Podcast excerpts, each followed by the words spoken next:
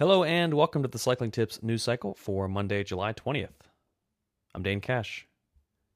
Your story of the day: Egan Bernal, Nairo Quintana, Miguel Ángel López, Fernando Gaviria, and several other notables have arrived in Europe after flying from Colombia aboard a charter flight specifically for athletes. Around 100 athletes from across varying sporting disciplines departed from Bogota on Sunday and have since landed in Madrid. In other news, according to Cycling News, Chris Froome will get back to racing at the Route d'Occitanie, which gets underway on August 1st. The four-day race in France could see Ineos fielding a squad featuring both Froome and Bernal for the first time this year. In other Froome news, Cycling News reports that Alberto Contador likes Froome's chances of thriving after he leaves Ineos for Israel Startup Nation at the end of the year. Contador said, according to Cycling News, quote, "In my opinion, next year, Froome will still be one of the top favorites for the Tour de France." The EuroEyes Cyclassics Hamburg has officially been cancelled.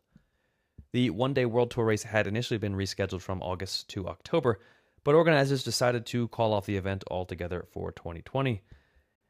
In a statement, race organizers said, quote, "When we postponed the EuroEyes Cyclassics Hamburg from its original date of August 16th to October 3rd, 2020, we felt very confident we would still be able to deliver an exceptional event at the later date.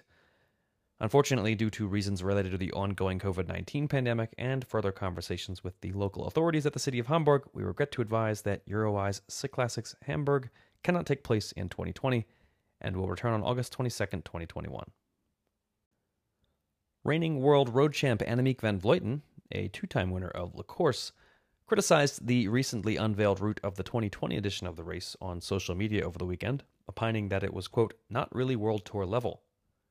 2016 La Course winner Chloe Hosking, however, offered an alternate opinion, writing, quote, "Personally, Annemiek, I don't think it's that atrocious. It will only be the second World Tour race back after 6 months of no racing. For many riders, their first race. The course and distance will lend itself to exciting racing, which is what the peloton and the fans need right now."